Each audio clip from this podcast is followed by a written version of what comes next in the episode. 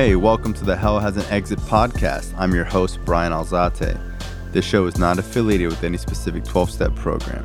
If you or a loved one is struggling with an addiction, please find a local 12 step meeting. If you believe you may need detox or drug treatment of any kind, please call 833 999 1877 to speak to a specialist. The show is sponsored by United Recovery Project, a state of the art drug and alcohol rehab facility. You can visit our website at unitedrecoveryproject.com. Hey, welcome to Hell Has an Exit. I'm your host, Bryan Alzate. On this show, I interview a lot of recovering addicts, people who have stories of redemption, overcoming struggles and adversity, and people who have found the exit of hell. Today, I have a good friend of mine, Brad. I've known Brad. I've known you basically since I've been clean. I really got close to you when uh, when Kenny was sponsoring me. You know, rest in peace, Kenny you know, he helped me out tremendously. You know, I remember going to his house and you guys were cooking swordfish and just hearing like the stories about like you and him talking about like Vietnam. I remember he was saying that his wife would wake him up with the lights because if they woke him up, they would turn on and off the lights to wake him up because then if not, he would start having flashbacks. Oh, yeah. Yeah. So I remember like just hearing your guys' stories and just being like in awe of that. Yeah when I first got clean, I, would go to the beach. Everybody go to the beach, and mm-hmm. sometimes there'd be helicopters going by over the beach, and I'd jump out of my out of my chair or out of the sand wherever I was really? sitting, just jump out. Yeah. From the yeah from because I was you know I heard the chopping noise mm-hmm. and it mm-hmm. really it got me nervous. Yeah, that was a, a long time. so uh, w- where's your story start? You know, it, it's funny. Uh, I, I, believe that uh, my story, my story, really started before I ever picked up a drug. Mm-hmm. I, get, I guess I came from a household uh, it was dysfunctional. My parents were always fighting and everything, and they were always fighting. And my father, I think, took a lot of his um, own shit that he was going through whether it was work or whether it was with my mother or whether it was family, mm-hmm. whatever it was, he took a lot of that stuff out on me and he was very abusive to me. You know, I can remember playing with my father when I was a young kid. I'd, I'd play catch with him. Some kids say their father was their um, the person they looked up to, their idol, yeah, like their hero. Yeah, their hero.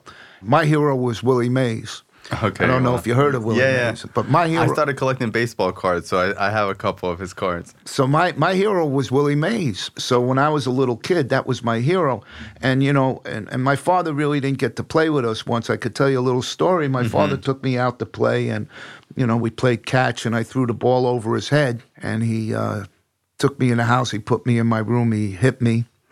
He said, "Stay in your room now." And then he'd wow. come back an hour later or something. And he says, You know, I only do that because I love you. So I was pretty confused as a young kid. Mm-hmm. In school, I was always uh, pretty much a standout. My mother used to go to school all the time and find out that um, he has so much potential. his um, uh, behavior. Uh, his his behavior is, is not good. Uh, what's the disruptive? yeah. So I had disruptive behavior. I would get in trouble. I would talk out. I might have cursed a teacher here and there. You know, so I was always in trouble before. I'm going to tell you a little story how I, you know, I, I remember my father would be at his um, desk and he'd be sipping beer or something, mm-hmm. and I'd want, and he'd let me sip the head off the beer. And I said, but I don't look at that as that where I really started, you know. I told you how my father didn't really play with me much. Well, he used to go it's it's a funny thing because I used to go to friends' houses and I'd see how their fathers would participate with them and mm-hmm. everything and I used to cry to myself because I said, you know, my dad wasn't like that. He just wasn't like that. My dad was kind of what you call a functioning alcoholic. You know, he started drinking at noon and he stopped when he went to bed. He had an ashtray full of cigarettes that was like a mountain. He'd be smoking one, one would be burning. So my mm-hmm. father had the disease. So anyway, uh, I, I, would go to my friend's house. Their fathers would be making them model airplanes together with them and everything. So I says, you know something, I got to get me a, a, model airplane or a model car. I, yeah. So I went and got a model car, you know, mm-hmm. and I got caught stealing it. So the guy, it was in Woolworths in New York, and the guy brings me to the counter. He says, "You stay right here," and he's holding on to me, and, and he's got the model airplane. Uh, I don't know if it was a mm-hmm. car or airplane, but he's got it there, and and he says, "Give me the number, your phone number." I give him a phony number. So while he's dialing the phone, I grabbed the airplane, and I ran out of the off. store and I took off, and I felt pretty good, you know, like I got away with a crime here or Yeah. something. And you got the merchandise. And I got the merchandise. So I went home. I went up in the attic. We lived in a house with an unfinished attic. And I went up in the attic and I opened up the model airplane and there was this tube of glue inside. So I took that tube of glue out, you know, and I smelled it. And uh, I smelled it again. And I never built that model airplane, you know. Wow. I, I started sniffing glue. So no one even told you to No, I didn't it? know anything Yeah. about that. I didn't know anything about that, and then I started sniffing glue. Wow. So then, then I uh, started buying glue in in the store. Now I'm nine years old, nine, ten years old, maybe I don't know, Mm-hmm. but I was definitely in something like the second or third grade. I'm not sure what it was because I know where I lived. So I started sniffing the glue, and then. Uh, I was doing it by myself, and we moved, and we moved to another neighborhood in Queens, and we went to the other neighborhood. I went to a new school. It was like I'm going to start all over again. Neighbors aren't going to hear my father yelling and screaming because we always moved because he was always yelling and screaming, and the neighbors were complaining. They, What part of New York were you living in? well, I, I'm pretty much from Queens. Okay. So I was living in Flushing at the time, and uh, I think we moved to Bayside. Bayside when I was about maybe 10 years old, 11 years old. So I was 10, 11 years old, you know, uh, I might have put the glue down for a minute or two. I always liked playing ball, and I was always in the schoolyard. After school, I didn't go home. I would go in the schoolyard. And when all the other kids were starting to go home to eat, I never went home because I was always scared to go home because of my father. I always had a fear about my father.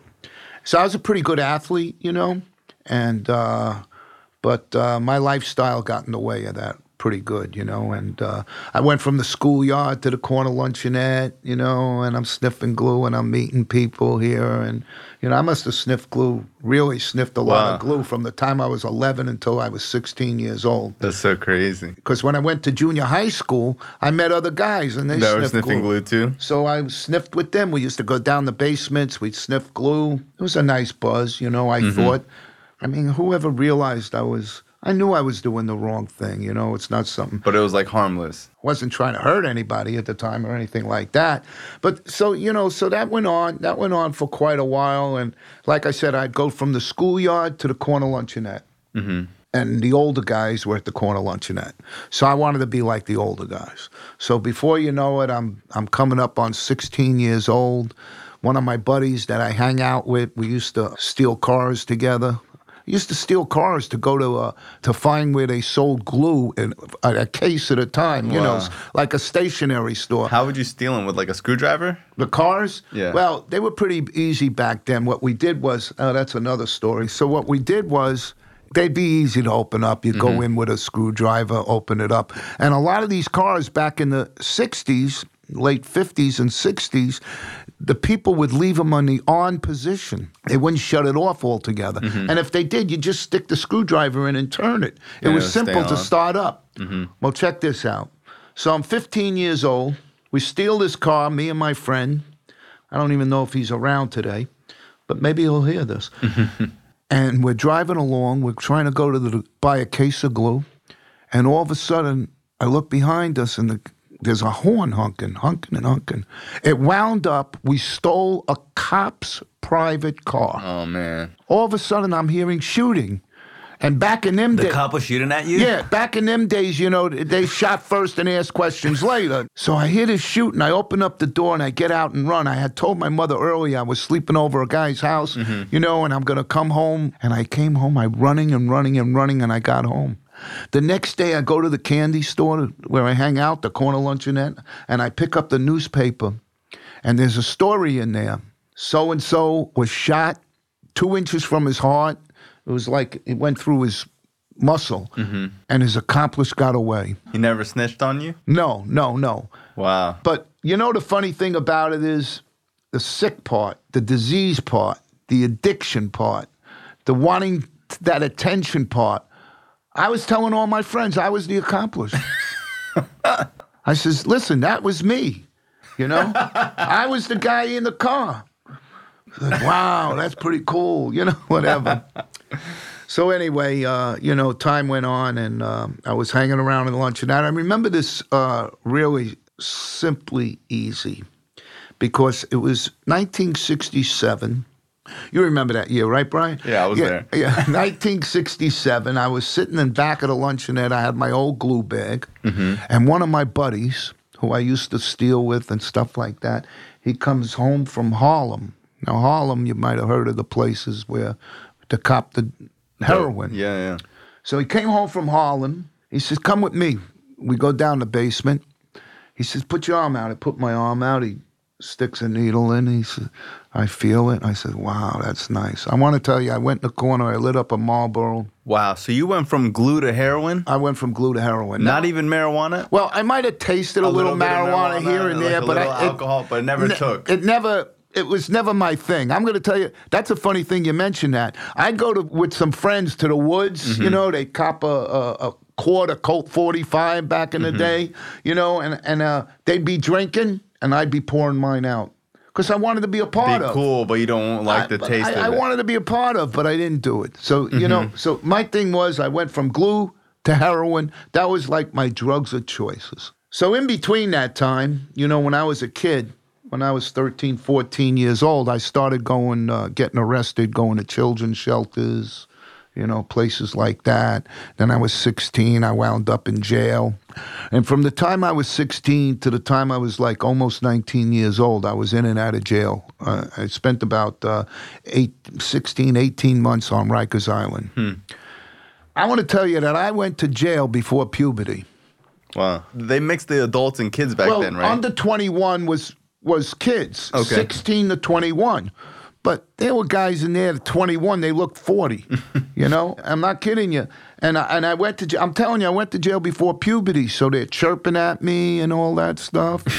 You know, you know I was a young kid. I looked good. I didn't have no hair on me or nothing. You know, they said that kid looks good. So one of the guys tells me, he says, "You got to do something real quick." I says, "What am I going to do?" He says, "Somebody's going to grab you." So he says to me, he says, "When you go to the mess hall today." So this one guy, big black guy. Mm-hmm. You know, he must have been six four. You know, he's chirping, "Hey, you're going to be my kid. You're going to be this. You're going to be that." So my friend says, "Listen, when you get to that mess hall, you get that tray filled up and make sure he's in back of you. And once it's mm-hmm. filled up, you take that tray and slap it right in his face. And back in the day, they didn't have plastic trays. they were metal trays. They were all metal trays. Wow. So I did that. We had a fight there, the big guy and me. I went to the Bing. He went to the Bing. I came back to the to the tiers. Everybody was Welcomed you, yeah. Welcomed me, and they put me on the house gang, and nobody bothered me after that. so that was pretty cool. I lucked out there, Mm-hmm. you know. But that was, you know, it was a scary situation. I'm not going to tell you I wasn't scared. I didn't have no drugs in my system, you know, Mm-hmm. and here I am. So anyway, you know, so I was in jail for quite a while, and um, you know, I have a younger brother, and my younger brother's five years younger than me. So I'm about 18. He's about 13. I'm Jewish. My younger brother's crying to my mother that I'm not going to be at the bar mitzvah. My mother, I had all my cases. I was already convicted, getting ready for sentencing to go back, but I still had bail if they wanted to bail me. So one day I hear a, a little sound, and they said, uh, Morrison, pack it up. You're going home. And I, wow, I said, Jesus. So I got out, I got home, and I was, you know, clean at the time. I'm not using anything. I'm in jail. I wasn't using anything at the time.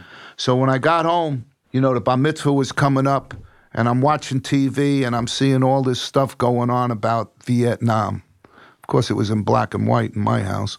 So I see all this stuff going on about uh, Vietnam you know? And I says to myself, I'm going to enlist in the army. I'm going to see if I could do this.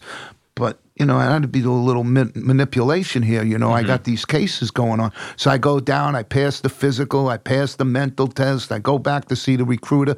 He says, Yeah, everything is great, but you got this one problem. I said, What's that? He says, You got this court case. I said, Listen, Sergeant, I said, if you come to court with me with my lawyer, I think they'll give me a play. And that's what happened. Wow. So I, I copped out to four years in the armed forces. So I was always that kid that still liked attention. Mm-hmm. Okay. I still wanted to be recognized. I still wanted you to think I was somebody. So when I got to the army, I volunteered for everything. I volunteered for airborne, ranger, infantry, the whole nine yards. Mm-hmm. I went through all that training. How old were you when you enlisted? I was I was like almost 19. Okay. You know, I got everything. They gave me everything. I went through jump school. Now I'm scared when I walk up on a fourth flight. I went to jump school. I went to infantry school. I went to signal school. I got awarded. I was in E4 right after my MOS because I scored high grades. They sent me to Fort Bragg, North Carolina, and I had volunteered for Vietnam. I had a major resentment. I says, I'm with these guys. They're trying to stay out of Vietnam. You're trying and they're sending them to Vietnam, and they're sending me to Fort Bragg, North Carolina, to the 82nd Airborne Division. I said, okay. So I go there. I says, uh, you know, you know, I left grade school in the eighth grade. I never finished the eighth grade. So I says, let me get my GED, you know. So I go and I, I go. I'm taking a test for the GED, and there's a sign in the mess hall. It said, re-enlist and go wherever you want and get money. I lit up. It's pretty insane, though. I re-enlisted for ten years. Ten Wow. years. Now you talk about living just for today. I, I was living just for today back then. I wasn't thinking of the ten years. I re-enlisted for ten years to go to Vietnam, and they gave me ten thousand dollars. Up front? Well, you know, after the enlistment. Uh huh. This is like 1970s. Yeah. They gave me ten thousand dollars. I bought a car, like a cheap car, you know, for six, seven hundred dollars. It took me till I was that nineteen to get my license. So I bought a car and I drove home, had my money and everything. I blew everything. I got loaded. I didn't even have enough money for the plane fare. My mother had to pay for the plane fare for me to go to Seattle so I can go to Vietnam. I had my 30 days leave. Wow. And I go to Seattle and I fly to Vietnam. And you went there with the dope habit, I didn't really have a habit. but you were just using. I was using pretty good. I didn't really have a habit then, you mm-hmm. know. I'll tell you when I did have a habit though. So anyway, I had a lot of habits when I went in and out of jail. that was that, you know. They didn't give you nothing to kick back then. I go to Vietnam. I get off the plane. I get off the plane, and it was the longest plane ride I ever been on in my life. It's 24 hours, and you're not sitting in, you know, nice seats. You know, you're They're sitting little seats. yeah, yeah, yeah. So I get to Vietnam and I get off the plane in Cam Ranh Bay and I see this guy standing there with a black beret. He's got 60 rounds going both ways. And he says, uh, Who has jump status? Who's got infantry? Who's got ranger? I got ranger. Who wants hazardous duty? I want hazardous duty. So you get paid a little more money for hazardous duty, maybe another $50 a month. but uh, it was the insanity. Yeah. See, I wanted you, I wanted you, my friends, and people that knew me to know that I was somebody. You know what I mean? I looked for that negative attention my whole life. Me too. I got sent to the uh, C Company, the 75th Rangers in Vietnam, which was a tough outfit. When I tell you how tough it was, there weren't any Jewish fellas. it was a tough outfit. Anyway, I went there. The guys they wore their they wore their heads like mohawks. You know, they were they, these guys were from Wow. like- these guys were like from Kentucky, Mississippi, you know, Louis, Louisiana. You know what I mean? Like all these different uh, rebel states. you Yeah, know, yeah. tough guys. You know. So I went with this company, and we were traveling. We went from a place called Tuy Hoa to An Khe. This is like further north. So we went up to An Khe, and he said, "This is where we're going to stay," and you know, and then we go out in choppers to the jungle. Mm-hmm. Okay. So my first ride out in a chopper going to the jungle, my sergeant goes halfway down the, The propellant line. the right, right, right, right, 250 feet. We weren't jumping out of planes. We were repelling out Rappelling of helicopters. Okay. 250 feet out of out of the helicopter, and he's halfway down, and they're starting to fire him, and I'm just about almost out of there. So I'm like hanging a little bit. He's hanging, and the chopper's taking back off and going back because you know They're getting shot. we're getting shot out. So that was like my first day of, mm-hmm. of my introduction. And, you know, of course, when I got back, and, you know, everybody, it was cool, you know what I mean? I can't tell them how scared shit I was, Yeah. but it was cool. So, And are anyway, you that's guys using M16s? M16s. Yeah, made by Mattel. Okay. Yeah, M16s. Yeah, we were using M16s. They were pretty light. But in my company, my team, you see, we went out in six man recon. Mm-hmm. One day you were the medic. One day you had the 60. One day What's you were wa- 60?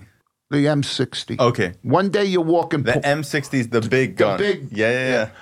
one day you're, you're the medic. Okay. One day you're walking point. What's that?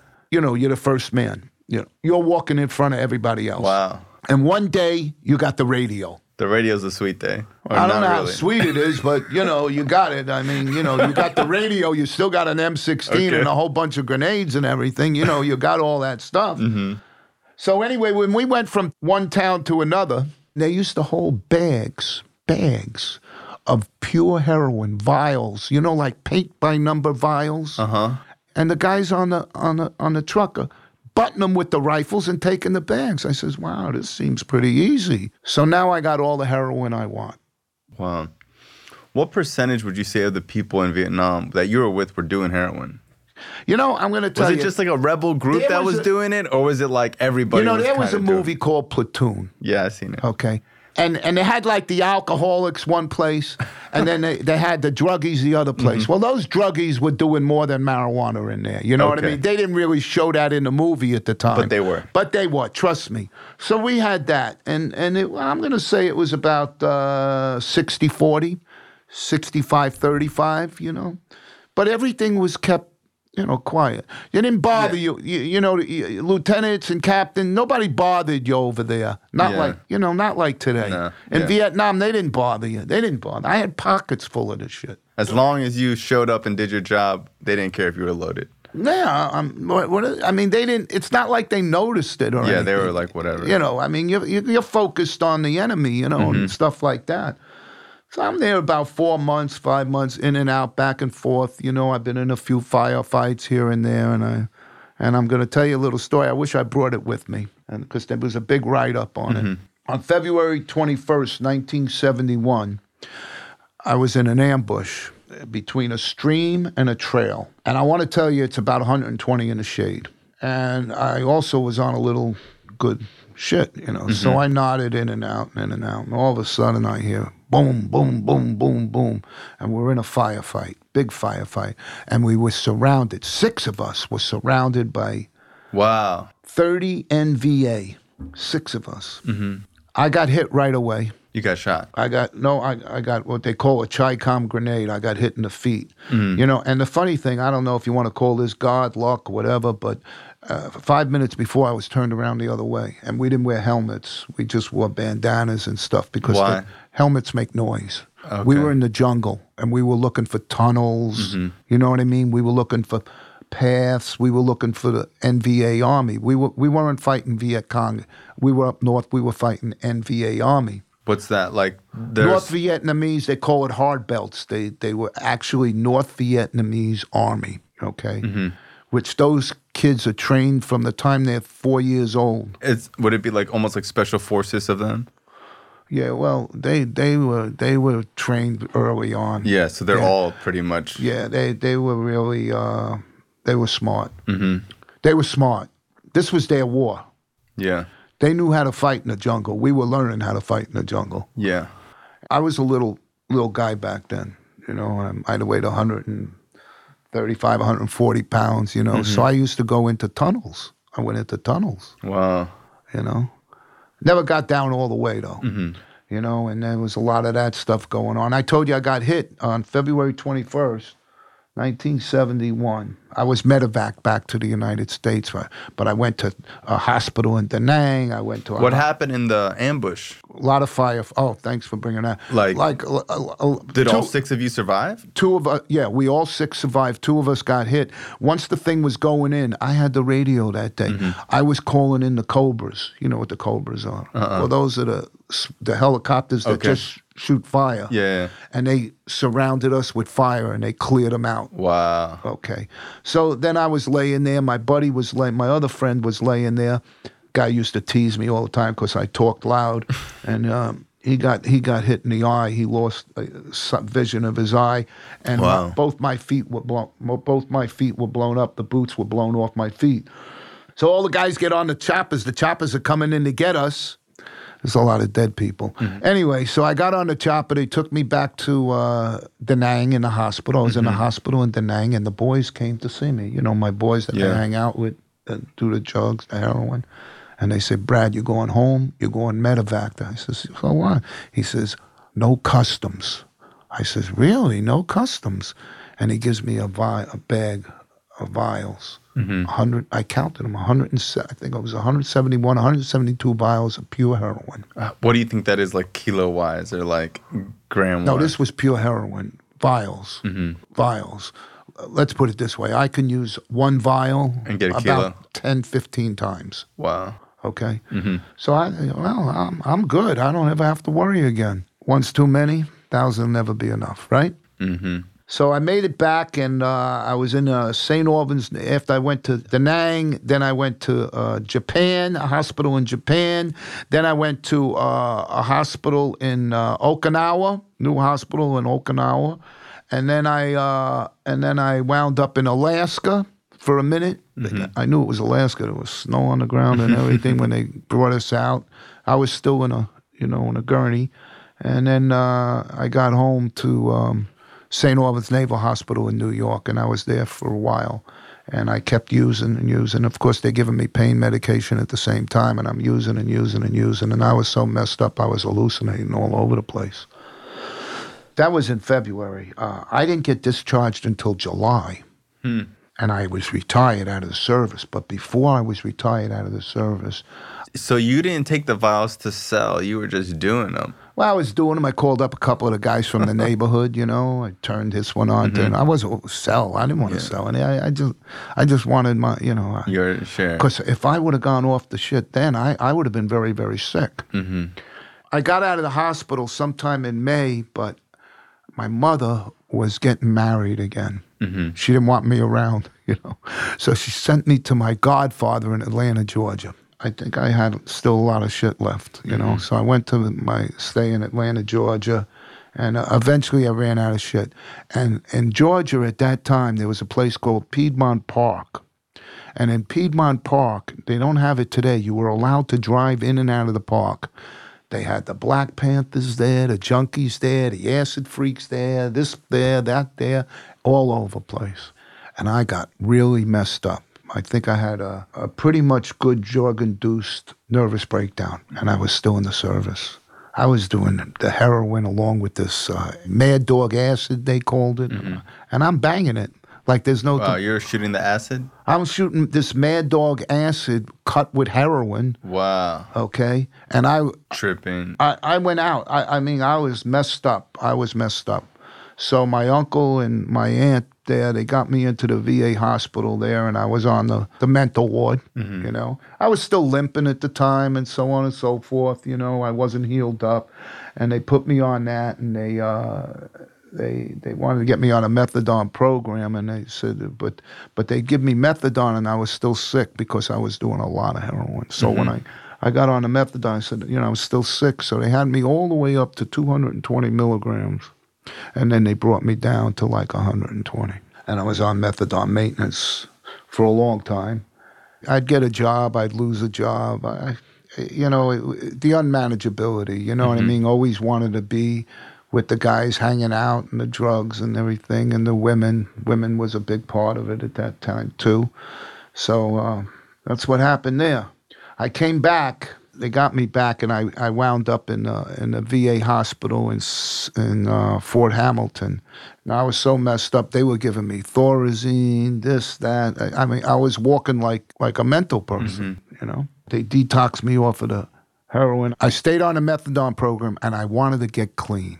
I really wanted to get clean. Did you know anyone clean? No, I didn't know anybody clean. All my friends were either dead, in prison, or never heard from them again. And a lot of them are dead. A lot of them were dead. You know, when we think about it, I was talking with somebody, I met a guy just recently in the rooms who's from my neighborhood, and we were talking about this one, that one, that one. People are dead or doing time for life and everything. It was always a bad scene for me.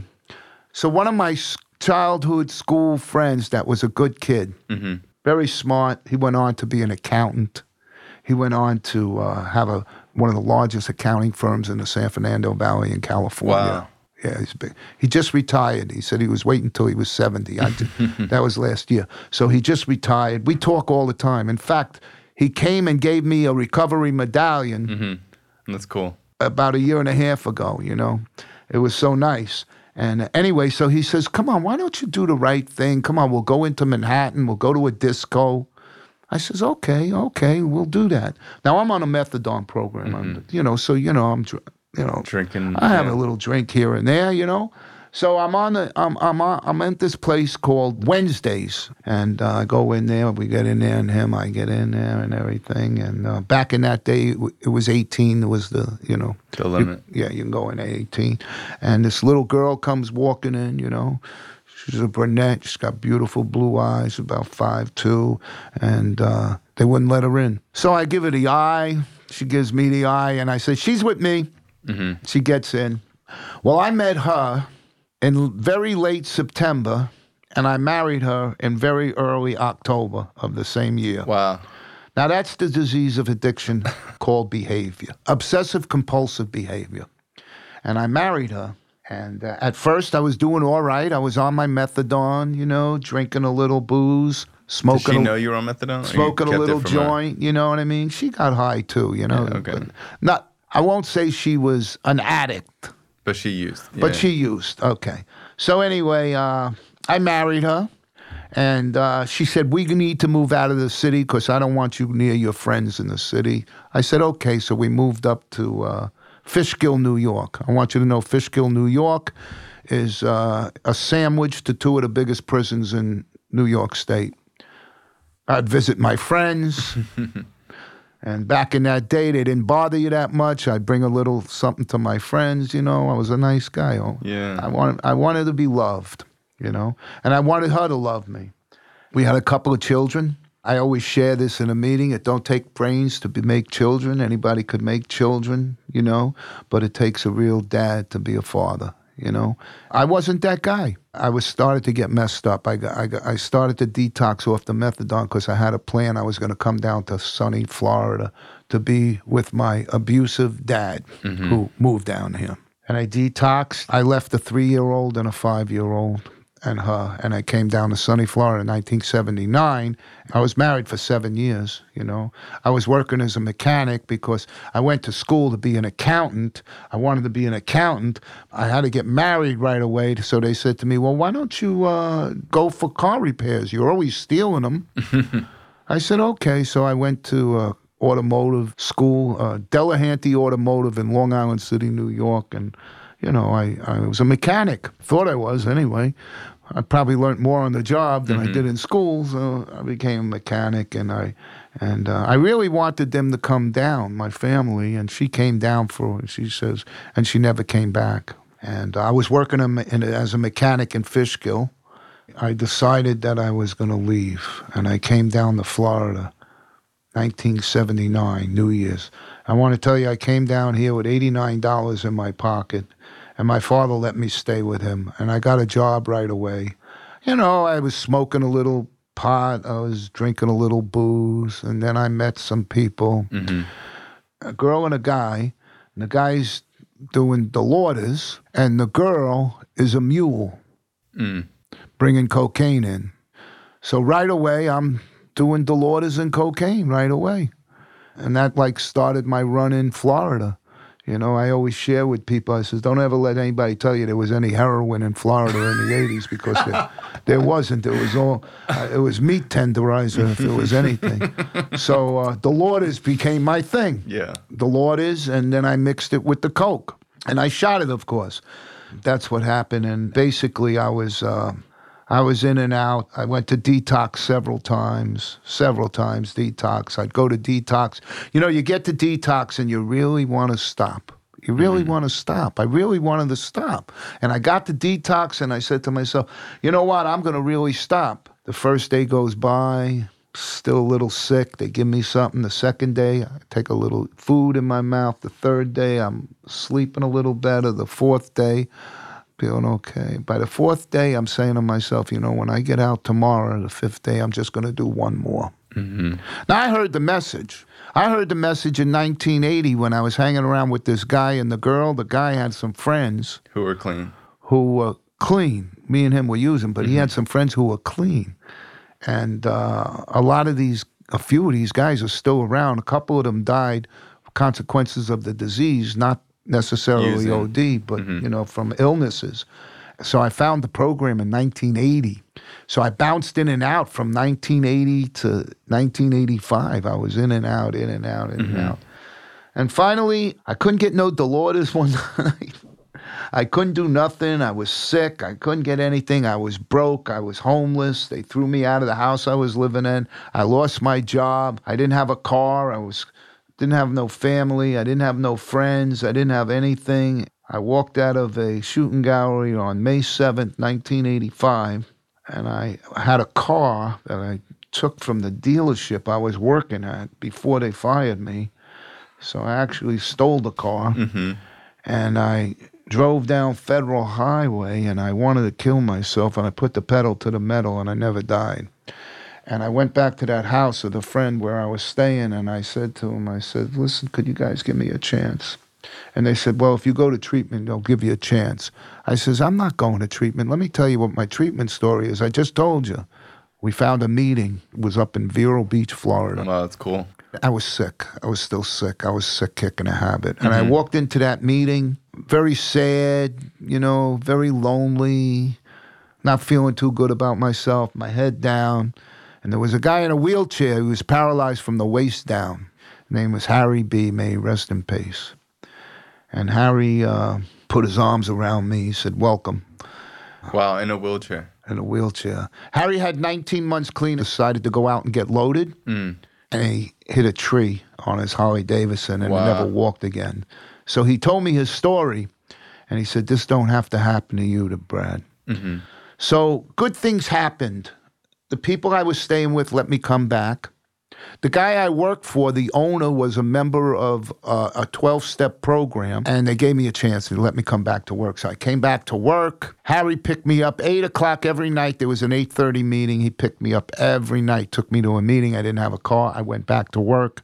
You know, I made good money as a mechanic, so they helped me get a car. I got a car. A lot of things came to me easy, maybe too easy, because, you know, my ego, you know, we got ego here Yeah.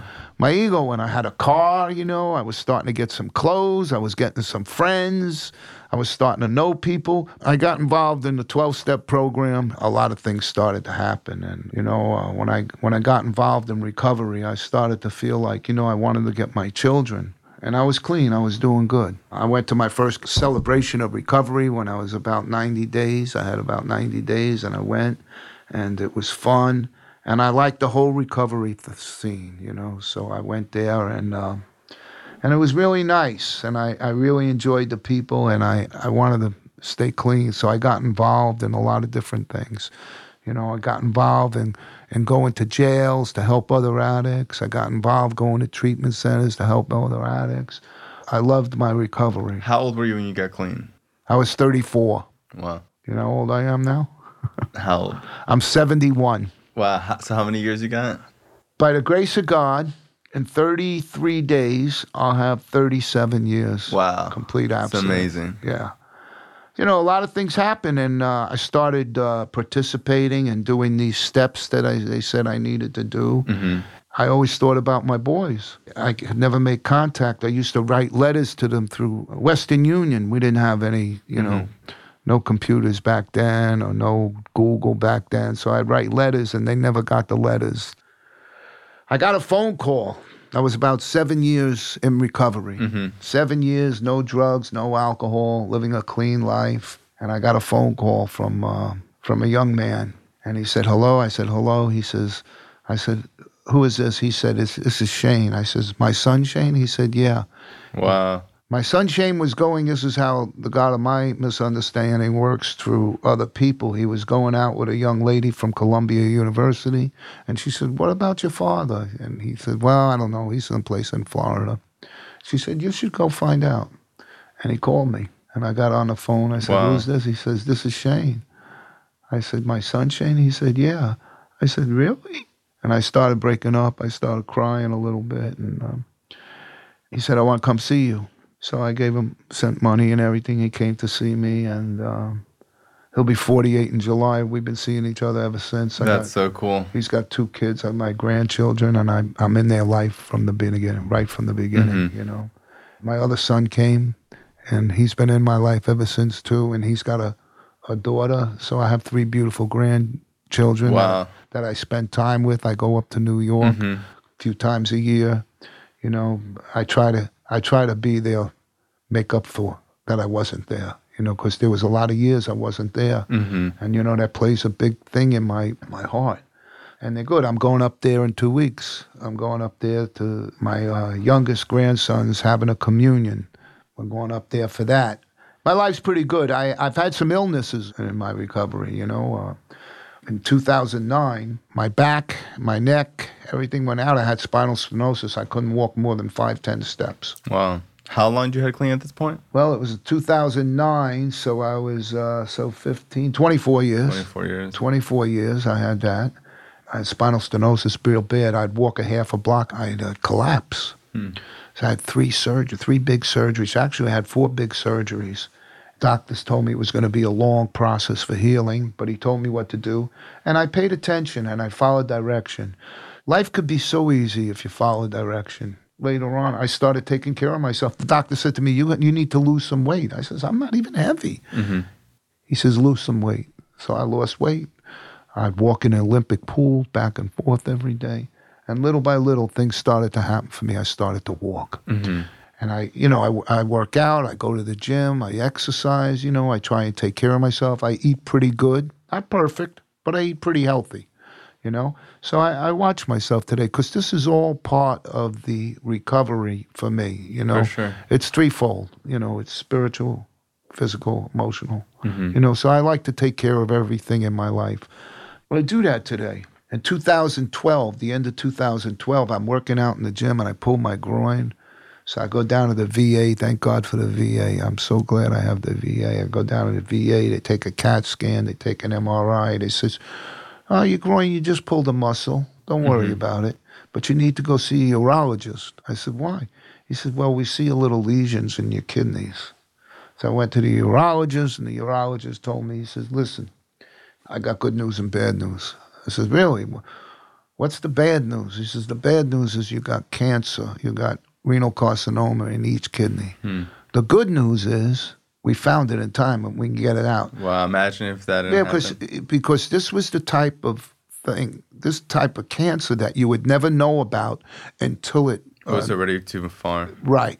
So they took it out. They, I had two surgeries, two big surgeries. The first surgery was a was a clusterfuck, and uh, they had me in and out of the hospital because I had one of the arteries in my kidneys collapsed or something, and you know they had to do special things, and they had to do a lot of other things to me, and I finally got past that, and then they did the other surgery. It came out good, and that took time for recovery also.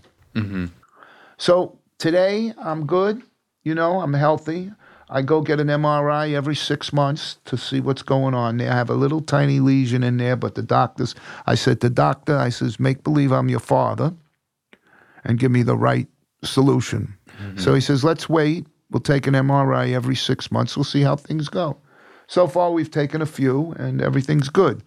So I'm good. And I, I think I'm pretty healthy for the most part. You know, you get older, things happen, uh, life moves on.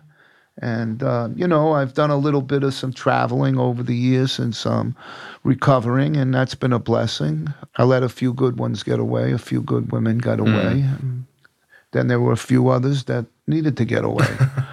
but um, I made some mistakes, and I make a lot of mistakes. Life's about making mistakes, you know, life's about learning from your mistakes, you know, from your experience, your strength and hope. And, you know, that's why we're here today, so we can help other people with their experiences, uh, maybe change some behaviors. And uh, I told you about my abusive dad. Mm-hmm. So uh, about 10 years ago, you know, I came down here where I stayed with my dad from 1980, you know, very little at the beginning. And then we were done. He didn't talk to me because I went back in my using and stuff. And about uh, 10, 15 years ago, he, you know, we got close. And my father got sick. And my two brothers didn't want any part of him. Hmm. And my father called on me to ask him to help him. And I helped my dad. We became very close, very close. He told me, I loved you. I just never knew how to show it, son.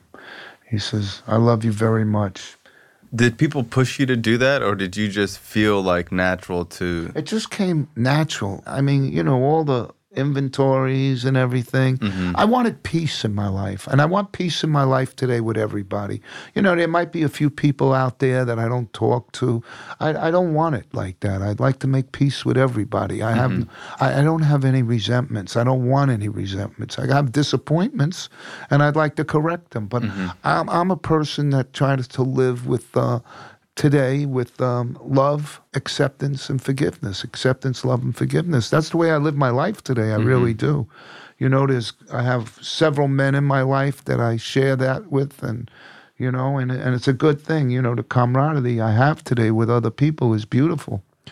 So my dad had passed, and I took care of all everything for him. You know, he was a veteran. We sent him up to New York to the veterans thing with the service thing and all that, and and we buried him. And I had peace when he was he was ninety years old. I don't know how this guy lived mm-hmm. till ninety. I told you he smoked with an ashtray Wow. that high, and he drank every day from noon to night. So Harry did it, and he was a playing guy, boy.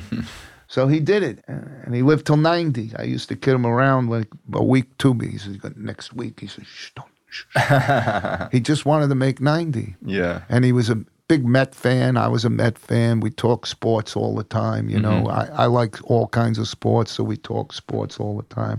I told you I wanted to be a ball player when I was a kid. That was what I wanted to be, you know, but I chose a tube of glue. anyway. And my mom, I took care of my mom too. They Mm-hmm. didn't live together.